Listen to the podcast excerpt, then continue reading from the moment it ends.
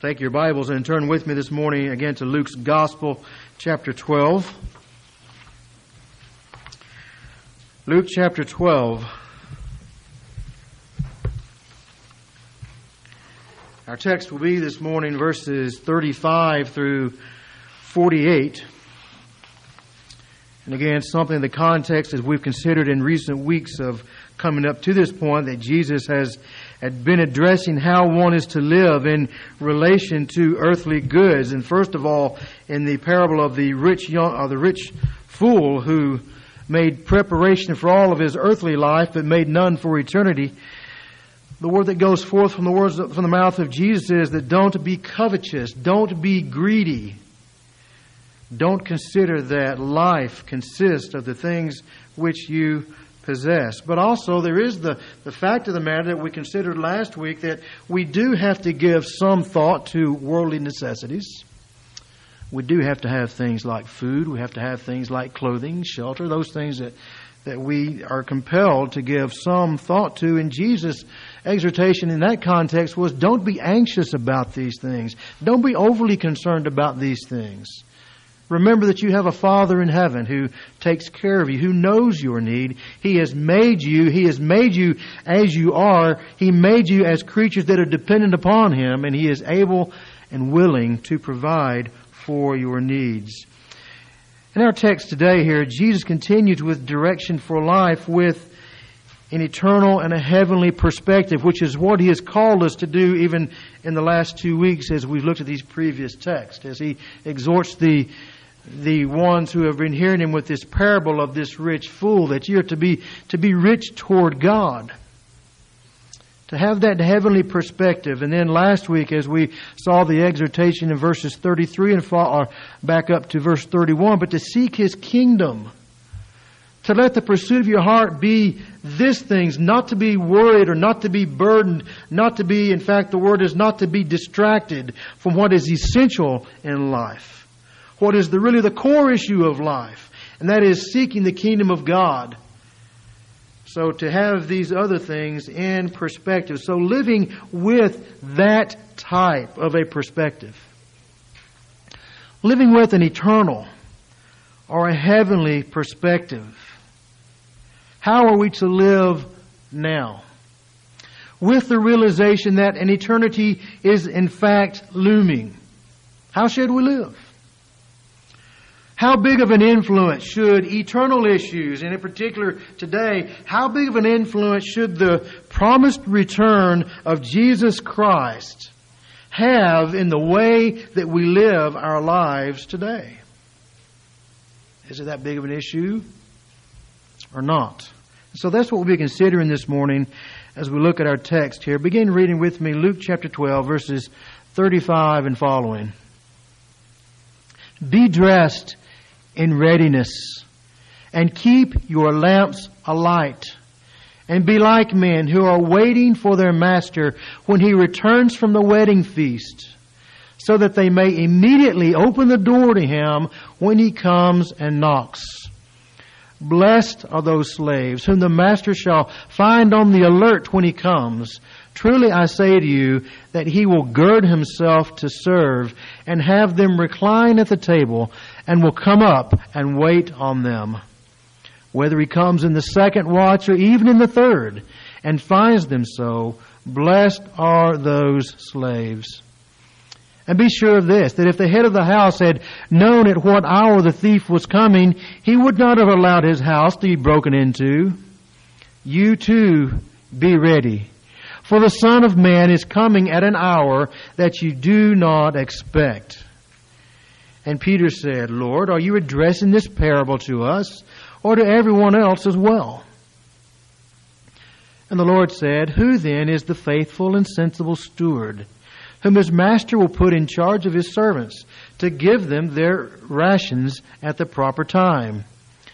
Blessed is that slave whom his master finds so doing when he comes. Truly I say to you that he will put him in charge of all his possessions. But if that slave says in his heart, My master will not, my master will be a long time in coming, and begins to beat the slaves, both men and women, and to eat and to drink and to get drunk, the master of that slave will come on a day when he does not expect, and at an hour he does not know, and will cut him in pieces and assign him a place with the unbelievers.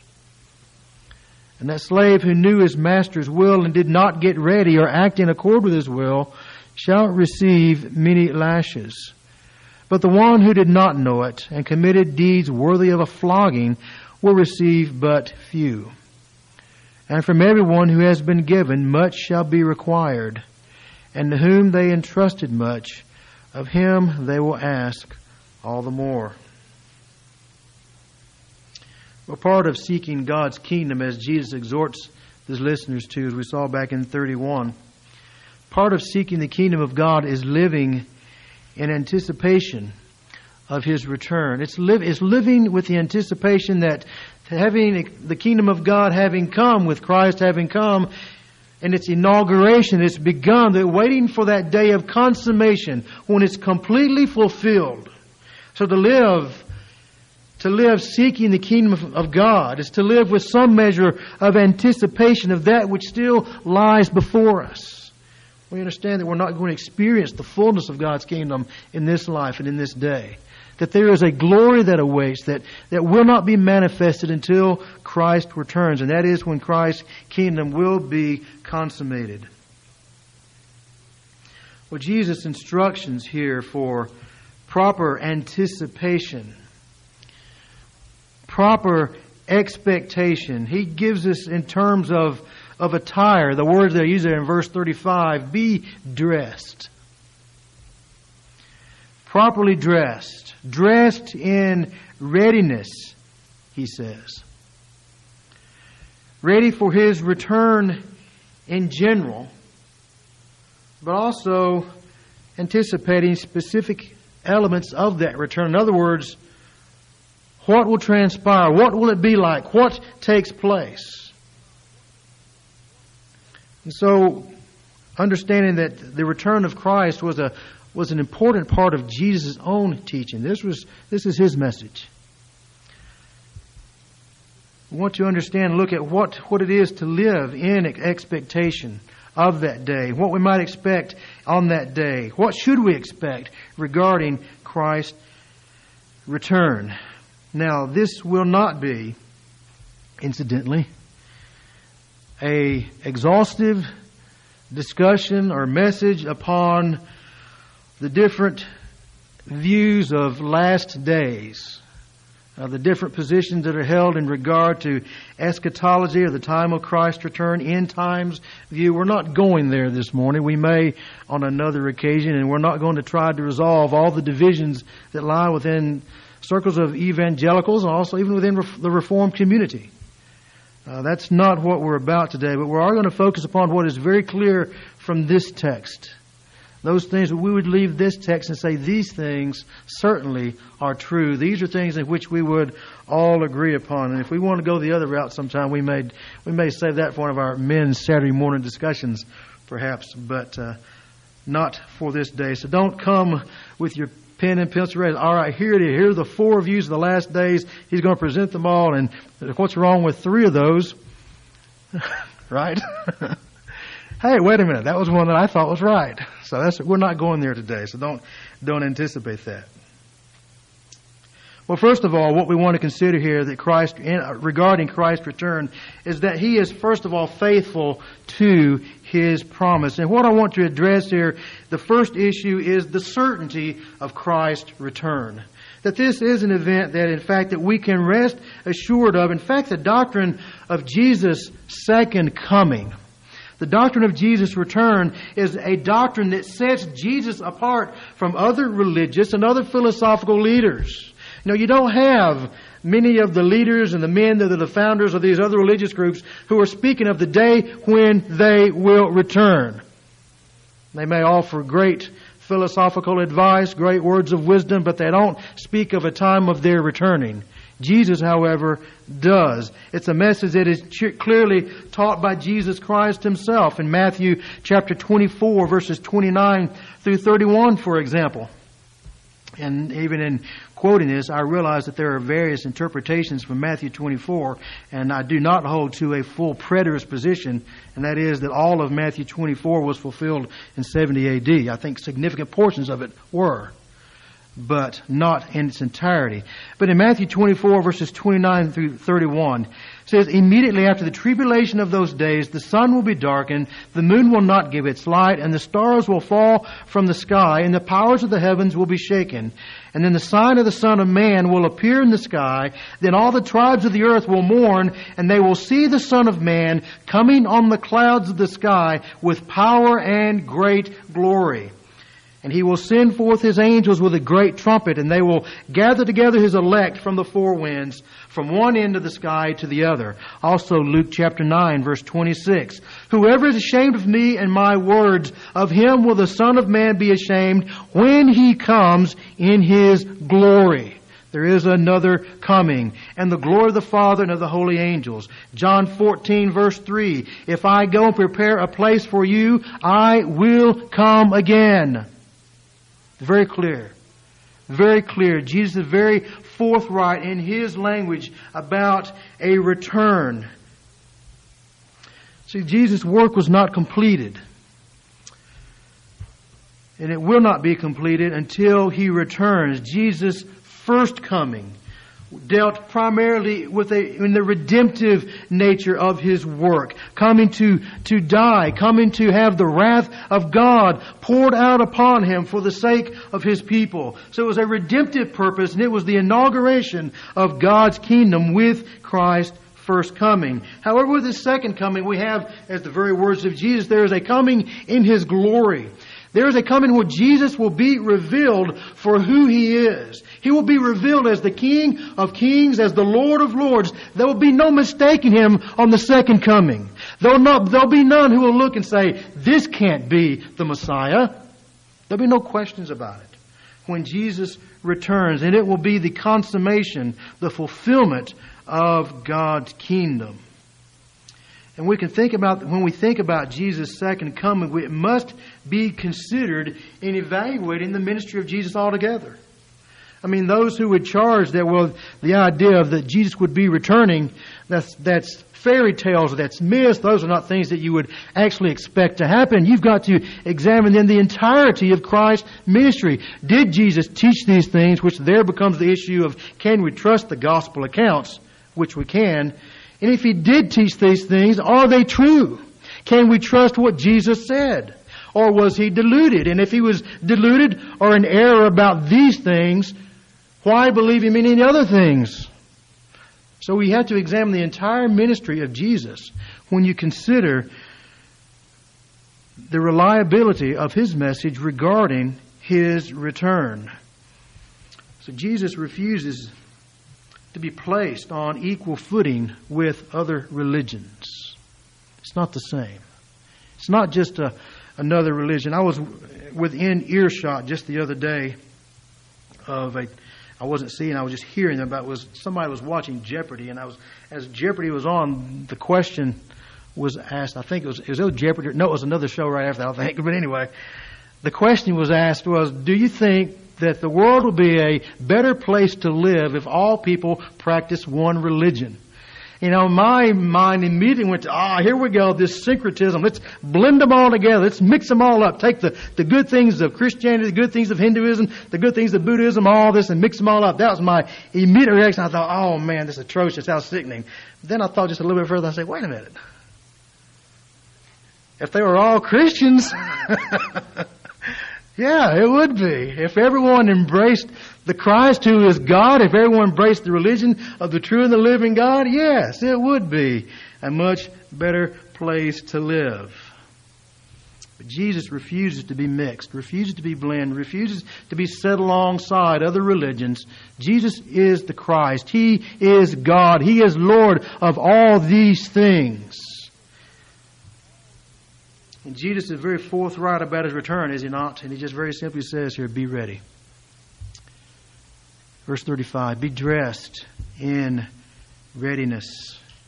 Rest assured, he will indeed return. So we're called to be seeking His kingdom. Verse 31, to have these riches toward God. Verse 21, living for an eternal and a heavenly treasure. And if we do so, that choice will prove to be wise. In other words, you'll not get to the, to the end of the things and be disappointed.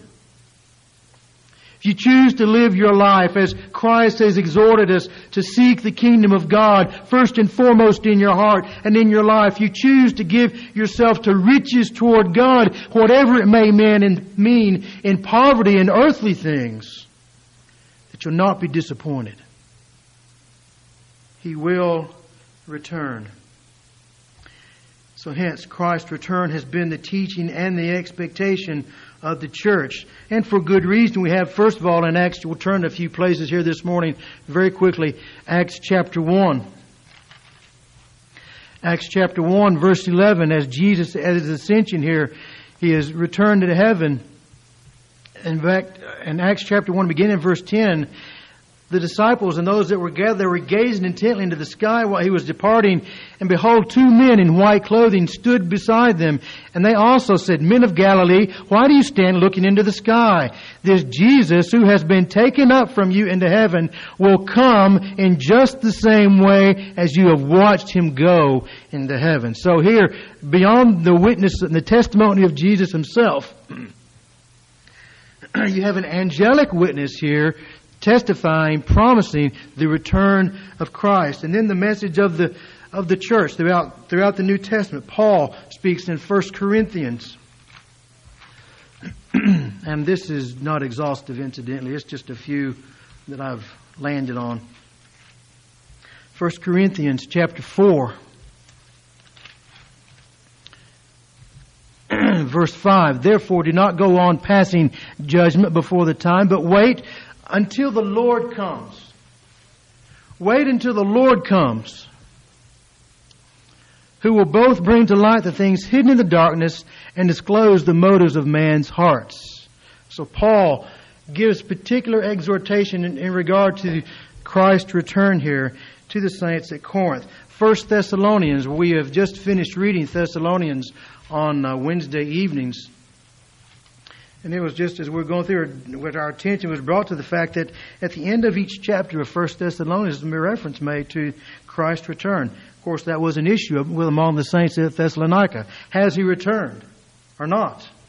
And so Paul has to correct some erroneous thinking there. First Thessalonians chapter 1, verse 9.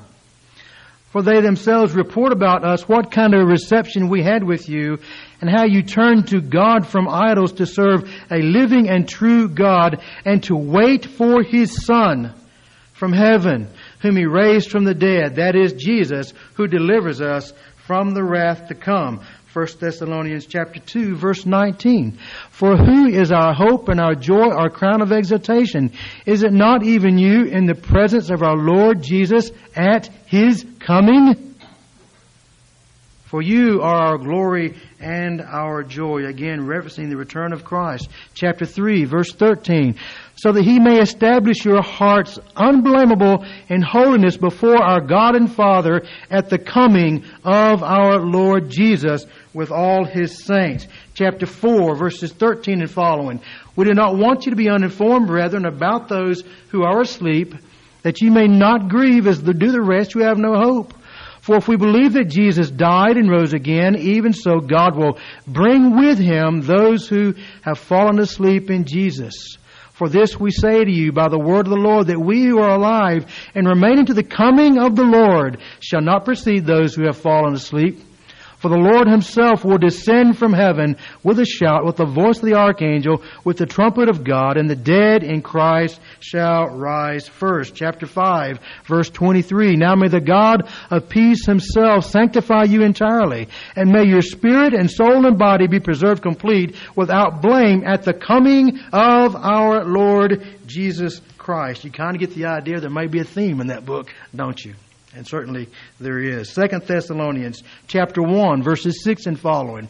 For after after all, it is only just for God to repay with affliction those who afflict you, and to give relief to you who are afflicted, and to us as well, when the Lord Jesus shall be revealed from heaven with his mighty angels in flaming fire, dealing out retribution to those who do not know God, and to those who do not obey the gospel of our Lord Jesus and these will pay the penalty of eternal destruction away from the presence of the Lord and from the glory of His power when He comes to be glorified in His saints on that day and to be marveled at among all who have believed. For our testimony to you was believed. Then the account we've read already this morning, our New Testament reading, we'll not read it again. Second Peter chapter 3, there Peter uh, addresses the charge by, by the mockers and by the skeptics. Well, where is the promise of his return? Everything's continued as norm. And so it shall.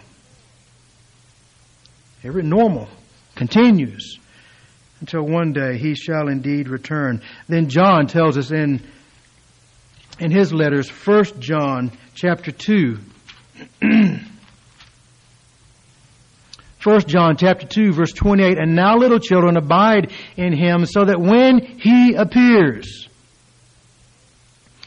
we may have confidence and not shrink away from him and shame at his coming. And then down in chapter 3, verse 2, beloved, now, and this is 1 John chapter 3 verse 2, beloved, now we are children of God and it has not appeared as yet what we shall be. We know that when he appears, we shall be like him because we shall see him just as he is.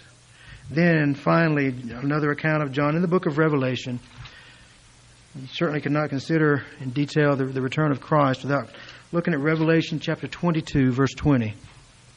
And the words of Jesus Christ himself. He who testifies to these things says, Yes, I am coming quickly.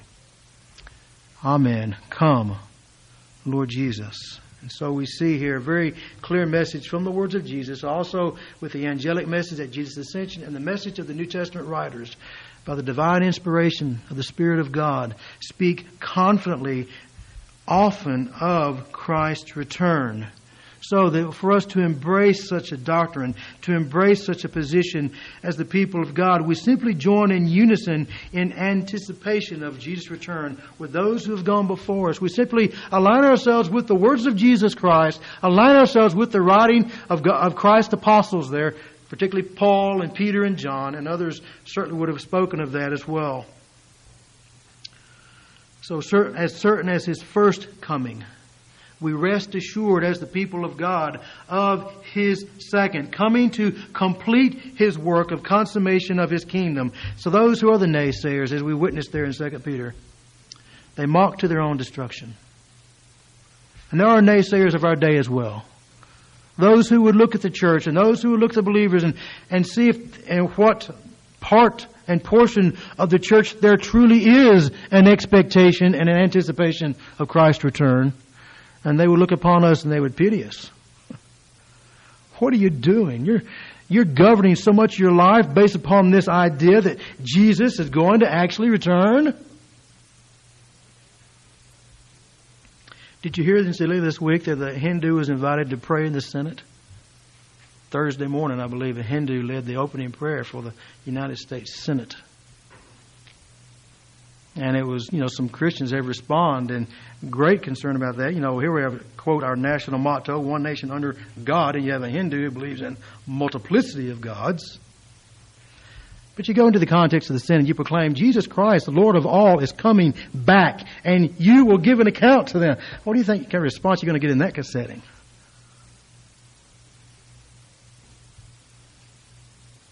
So the message of Christ's return certainly is not a message that's embraced beyond the church, and sad to say, those who would profess to be part of the church, it's a it's a message that I think is is taking a beating.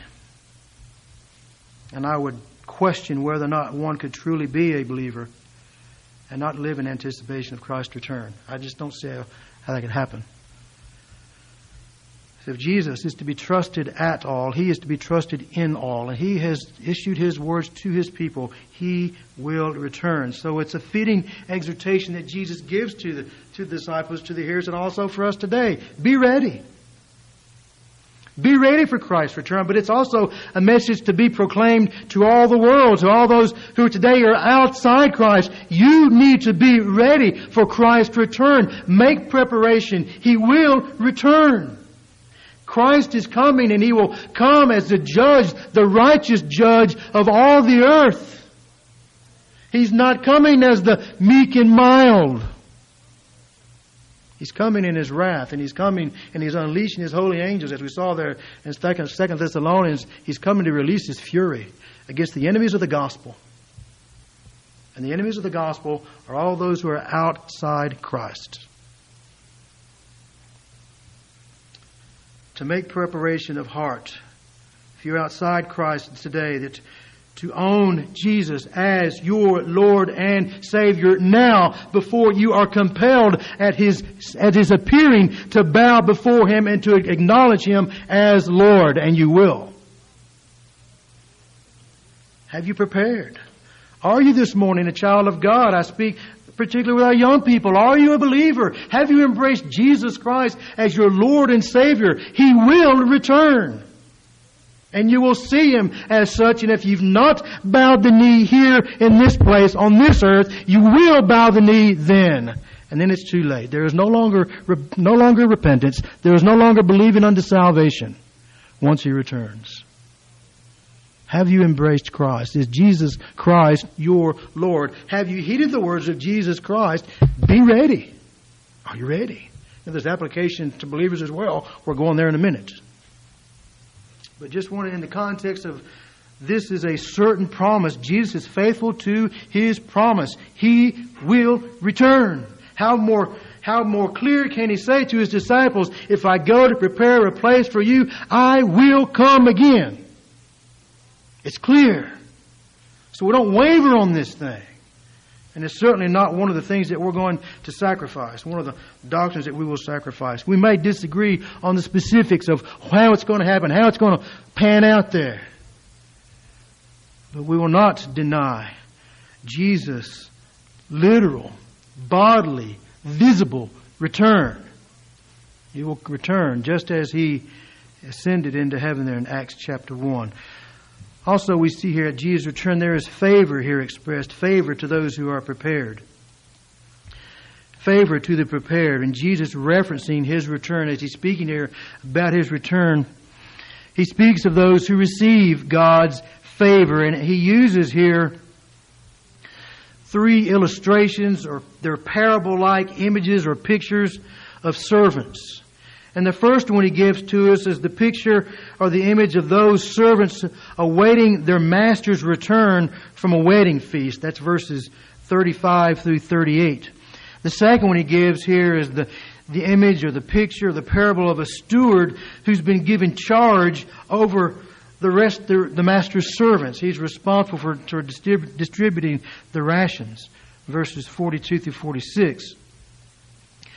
And then the third image that he gives here is basically to, to slaves or servants in general, verses 47 and 48. And he describes here in these in the first two, in the first two images, the first two pictures that he gives to us, he describes them as being blessed. Verse 37. Blessed are those slaves, favored Graced are those slaves whom the master shall find on the alert. Down to verse 38. Whether he comes in the second watch or the third and finds him so, here it is. Blessed, favored, graced are those slaves. And then down in verse 43. Blessed, favored, graced is that slave whom his master finds so doing when he comes. So, the exhortation here, verse 35 be dressed in readiness. And then also in verse 36 be like men who are waiting for something. Again, the picture gives there in particular is followed by an assurance that there is blessing And there is favor to those who hear and heed his words here regarding his return. So it's to live, he's called, calls us to live in a continual state of preparedness for the Master's return and the uncertainty of the time of his return, verses 38 and, and 40 through 40 there. You don't know when it's going to happen. He said that it will come. It's like a thief. And well, what's that? A, and a thief come. He doesn't come and knock on your door. He doesn't come giving you a notice ahead of time. I'm going to visit on this night, if you don't mind, to, to rob you of all your earthly possessions. That the thief, he comes unannounced and he comes unexpected. In fact, if, if the, if the, the uh, head of the house had known when he was coming, he'd been ready for him. He would have met him. But Jesus here, word is to, is to live in that continual state of preparedness for the, Master's return. You don't know when He's returning. You don't know if it'll be the first watch or the second watch or the third watch when this Master returns from this wedding feast. But whenever it is, you're ready, you're living in expectation of His return, and He comes and He knocks on the door, and you're there to let Him in. Preparedness.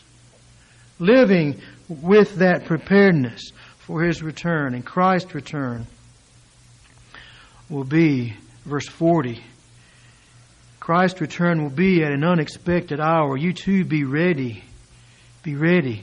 For the Son of Man is coming at an hour when you do not expect. And that's as close as we can get, folks. Forget, you know, I've mentioned before, forget 88 reasons why Jesus will return in 1988. It didn't happen.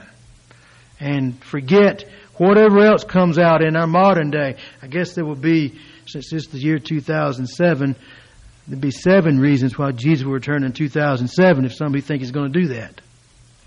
This is the closest we get when you don't expect it. So if you got a people waiting on a mountaintop expecting it, they're wrong. But it's, but he's saying that if you're living, if you're living in a spirit where you've, you've succumbed to the goals and the ambitions and the pleasures of this world so that you have no vision, you have no thought toward Christ's return because, be honest with you, it just doesn't mean that much to you. Jesus says that's the time you better be ready.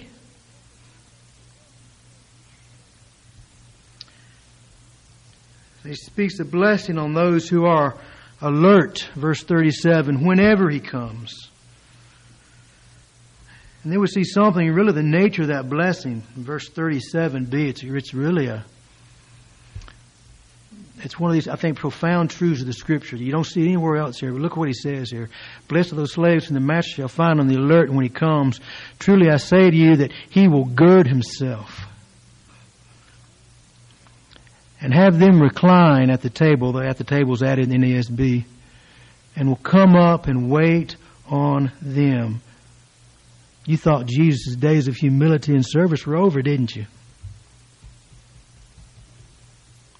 See, the heart of Jesus, his heart of service and his heart of ministry to his people and to his saints continues even when he returns. For those who are living with an anticipation that there is a sense in which Christ still is serving although we are his servants. The additional blessing, verse 43. To those who faithfully discharge their duties as a steward. They've been entrusted with responsibilities, and certainly there's a clear application here to pastors and to ministers. I, feel the weight of this one. But I think it goes beyond that. I think there is application beyond that. One who's been entrusted with the responsibility by his master who fulfills his assigned task with an understanding and with an anticipation and expectation of the master's return. Hence, there's going to be a day of reckoning. So I'm not going to be a fool here. I'm not going to live my life and I'm not going to take the things that the Master has entrusted to me and, and waste them and spoil them because I know whenever, I don't know when, but there's going to be a day of reckoning. I better be ready. I'd better be faithful with what He has entrusted into my hands, faithful with the stewardship He has given to us. And then the reward that He speaks of there in verse 44. Truly I say to you, He will put him in charge of all his possessions, that the, that the part of the blessing of God's people is that we're entrusted with more. Greater responsibility. So the charge here is for the disciples and for the people of God to faithfully execute their divinely ordained roles. Be a good steward of that which God has entrusted to you. So God didn't make me a pastor. God hasn't called me to be an elder. God hasn't called me to be a deacon. Or God hasn't called me to, or gifted me to serve as a teacher. Doesn't make any difference. You be faithful as a child of God with what God has called you to do with the gifts that He has entrusted you. That's your responsibility. It's not to try to climb some type of a, of a chain of command here. You know, the goal is, well, ultimately I'll be an elder. You know, deacon is not a step up to elder, by the way. I've been in churches, that was, that was the context. It was, you can be a deacon for a while and then you, you become an elder. And the qualifications are different. You have men of, men of God who are gifted as deacons to be deacons all the days of their life and man, they're wonderful men. And I've seen the, the horrors of, of men who are not qualified to serve as elders doing so. It doesn't work well. Be faithful in what God has called you to do. So, in light of that, Jesus' words here to the disciples to and to us be dressed in readiness. And the word there in verse 40, you too be ready. How are we to be prepared? What is the, the dress or the attire of readiness? And I've jotted down a few things, and again, I don't intend to be exhaustive here as I've, as I've given some thought to this. What is it to, to be prepared and, and to be dressed in readiness? What does that mean practically? What, what should that look like? I think I jotted down five or six things here. First of all, I think it's to live with a conviction of His return. To live with a conviction of His return and a call to accountability that goes with that. In other words, we recognize in Jesus, when Jesus comes, there are going to be some ramifications. And if I am living with the conviction that Jesus Christ is going to return and I'm going to stand before Him and give an account, it's going to affect the way that I live. It should. So that's part of being ready, is having that conviction that Christ is going to return and that I will give an account before Him. Secondly, it's to be faithful to His calling of stewardship, which I've just addressed to you. Simply put, to recognize God's calling upon my life, whether it be ministry in the church, outside the church, whether it be to my family, whether it be in the workplace, Whatever God has called me to do, called me to be in those places, I am a steward of those things, and I'm to be faithful as a steward in those things, so that in the workplace that my life is a testimony of the grace of God at work in my heart.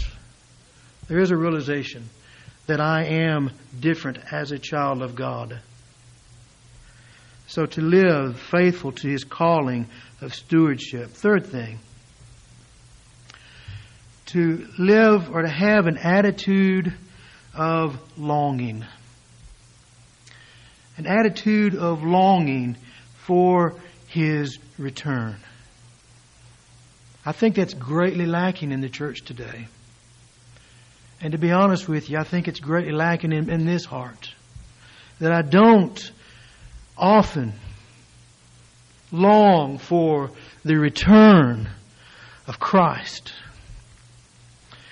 And by that, I mean to, to live with a, with a holy discontent in the world in which I live, where sin is running rampant, to live with a holy discontent with the issue of sin that is still active within my own heart, and to say, Lord Jesus, come quickly. Come. And if it grieves my heart, if it grieves me to see sin running as it runs, what must it do to the heart of God? Lord, come quickly and bring an end to it to live with a longing for Christ's return. That's being dressed in readiness. I'm looking forward to it. I want that to happen. To live as pilgrims on this earth like the, the saints of the faithful mentioned there in Hebrews 11 of those who are looking for a better place. They've got a longing for, for a city that has foundation, whose builder and maker is God. You're looking beyond these things and to long for these things, to long for His return.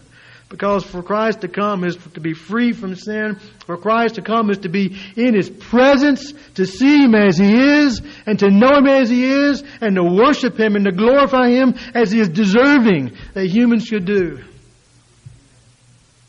Do you live with a holy longing of Christ's return? And a holy discontent with the world in which we live and the, and the own sin within our own hearts.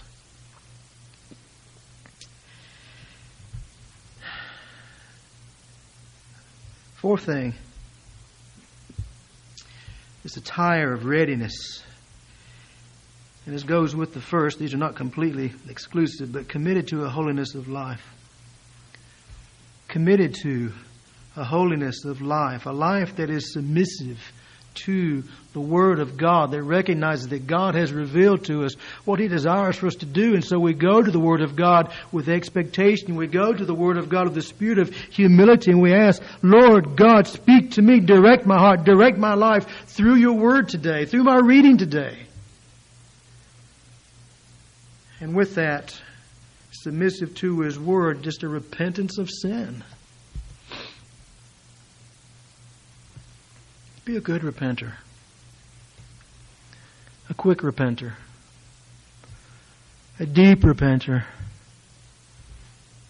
So that when the Word of God it strikes, or whether it be just something you know you've done, you haven't had to reference the Word of God, you just know it was wrong. that you're just quick to repent. That's living in expectation. That's, that's the dress of readiness. The things that you would put aside if you knew if you knew he was coming today.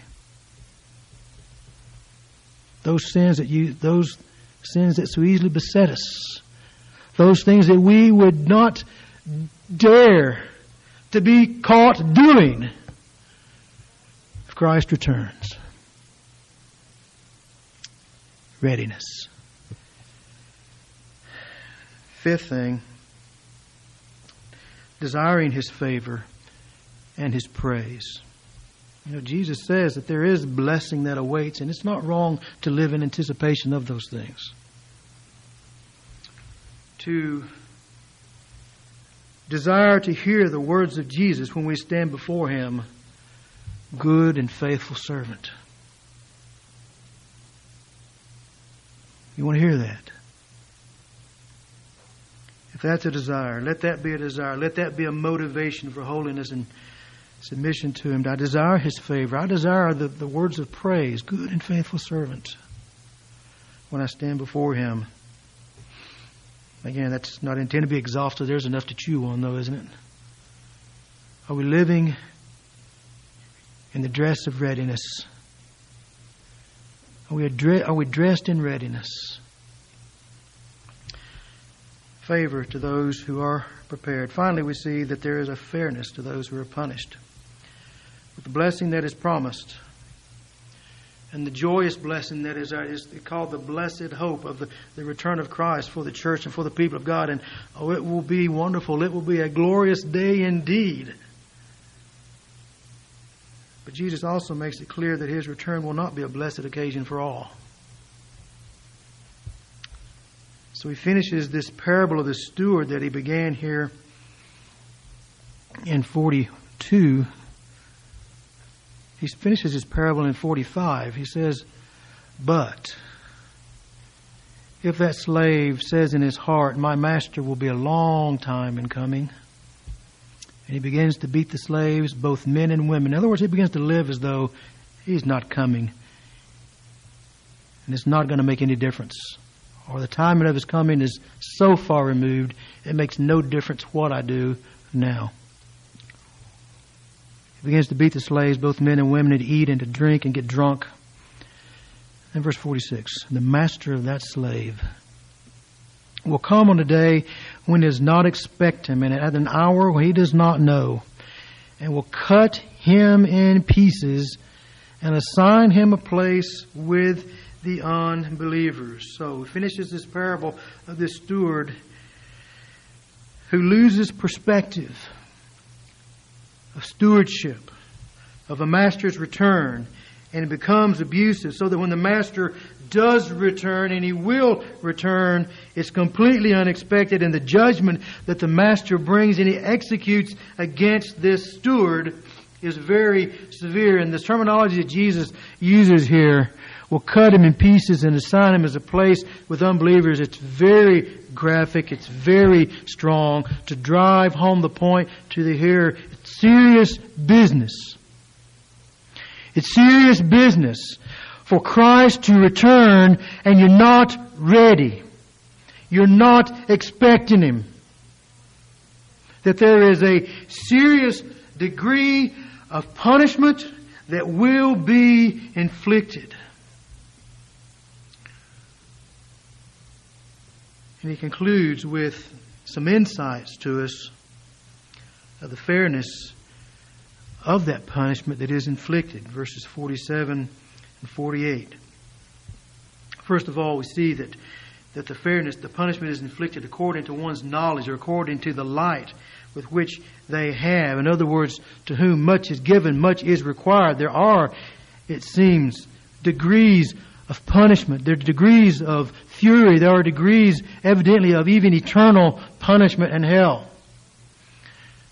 I don't think we need to make to make the mistake of thinking that the slightest degree of hell will be a pleasurable place. It will not. But there are varying degrees of punishment according to one's light, according to the truth which they have revealed, and according to the truth they have walked away from, they have rejected. And second, we see this that one's ignorance in the matter does not excuse him. May be completely ignorant. The one he says in verse 47 the one that knew his master's will and did not get ready or act in accord with him shall receive many lashes, but the one who did not know it. 48. He didn't know it, and he committed deeds worthy of a flogging will receive but few.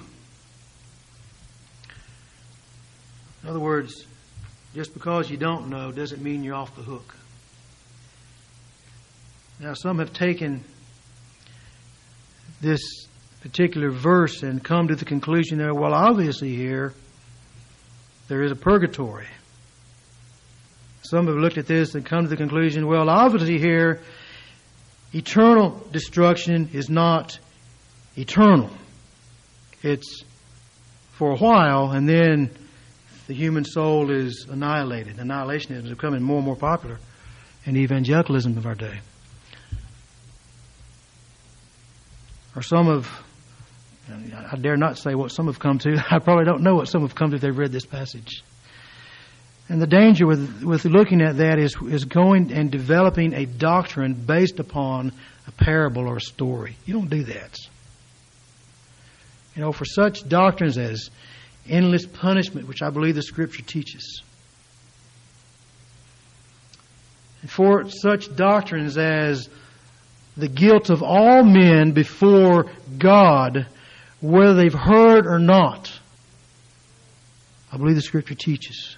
We don't develop those doctrines by looking at a parable, which is used to give some insight to something and determine, well, this is the way it must be. So that's where we have to be careful of looking at this text.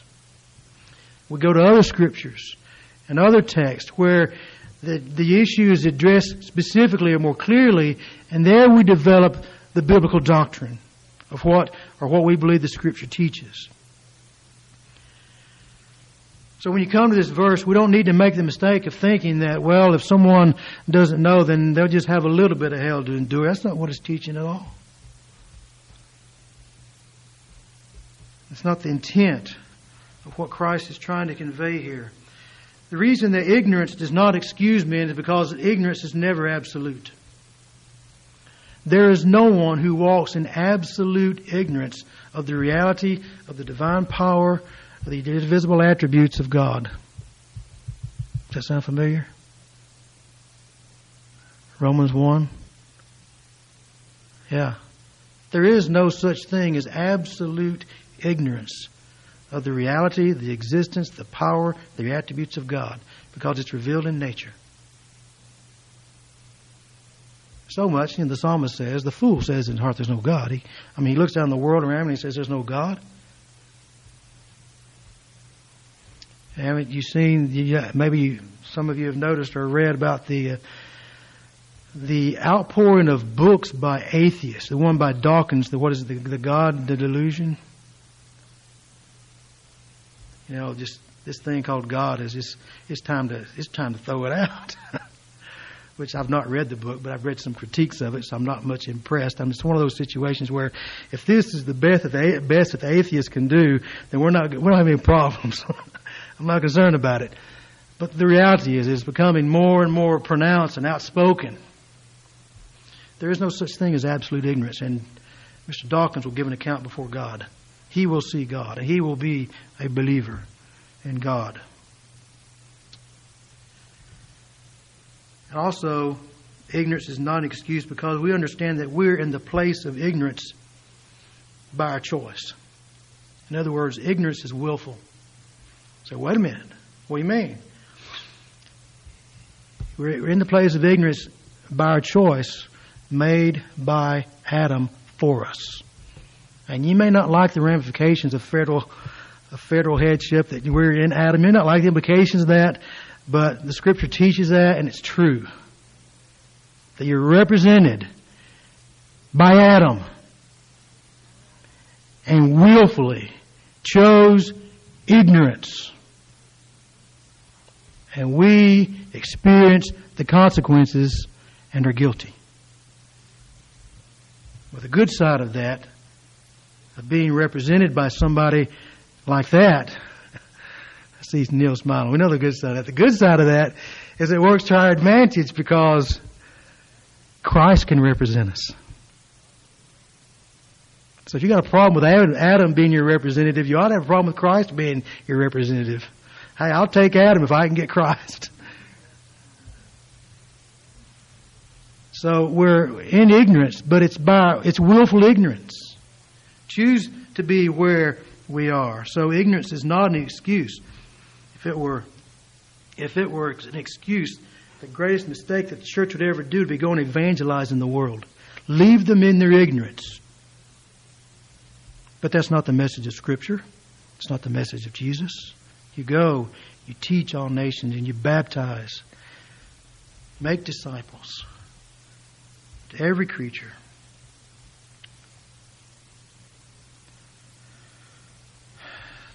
So the more the light is, re- the more light rejected, the greater the punishment. So we do proclaim to men, to all men, to all creatures, universal. I use the word creatures of mankind, not animals. We proclaim to all men universal judgment of God against men. If they stand guilty, they stand accountable before God, except they find refuge in Christ. So that the tribesmen in the deepest of the jungles is willfully ignorant and is in great, as great a need of Christ as you and I are. So there'll be none who will stand before God with a charge of unfair.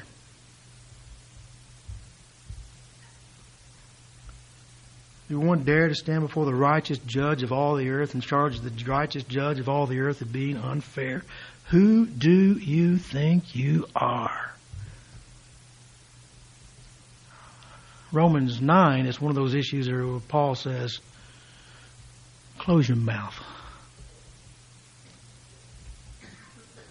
We don't use this word in our home, but it, frankly, it's shut up. You shut up before God.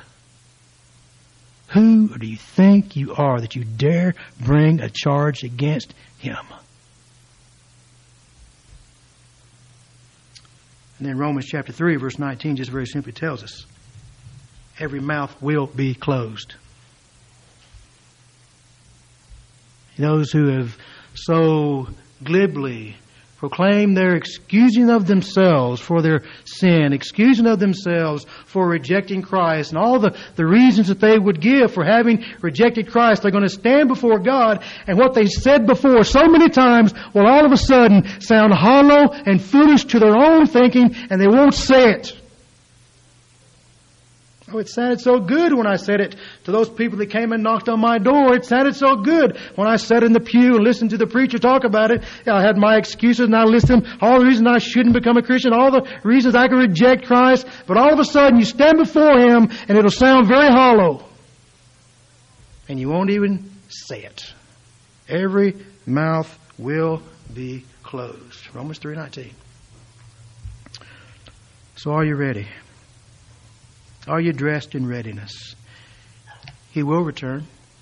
It's a very sure promise to his people. His people, with good reason, anticipate and look forward to that day of when Christ will return. And it will be a day of great favor and blessing to those who are prepared, those who have found their refuge in Christ, those who have owned their sin, and those who have owned their Savior. A great day of blessing and favor but it will be a great day of anguish and sorrow for many, many, many who have not prepared, who have their sin, and their sin will be securely to secured to them. And there will be no separating, simply an eternal punishment, a consignment to the devil's hell. Are you ready? When he comes, that's what will happen. He will come. Again, we don't have all the details ironed out, but these we rest assured. He will, and it's favor to those who have prepared, those who are His people. And there's a great fairness in the punishment that He will execute upon those who continue as His enemies. If you have not known Christ as your Lord and as your Savior, you are His enemy. There is no neutral ground. Let's pray.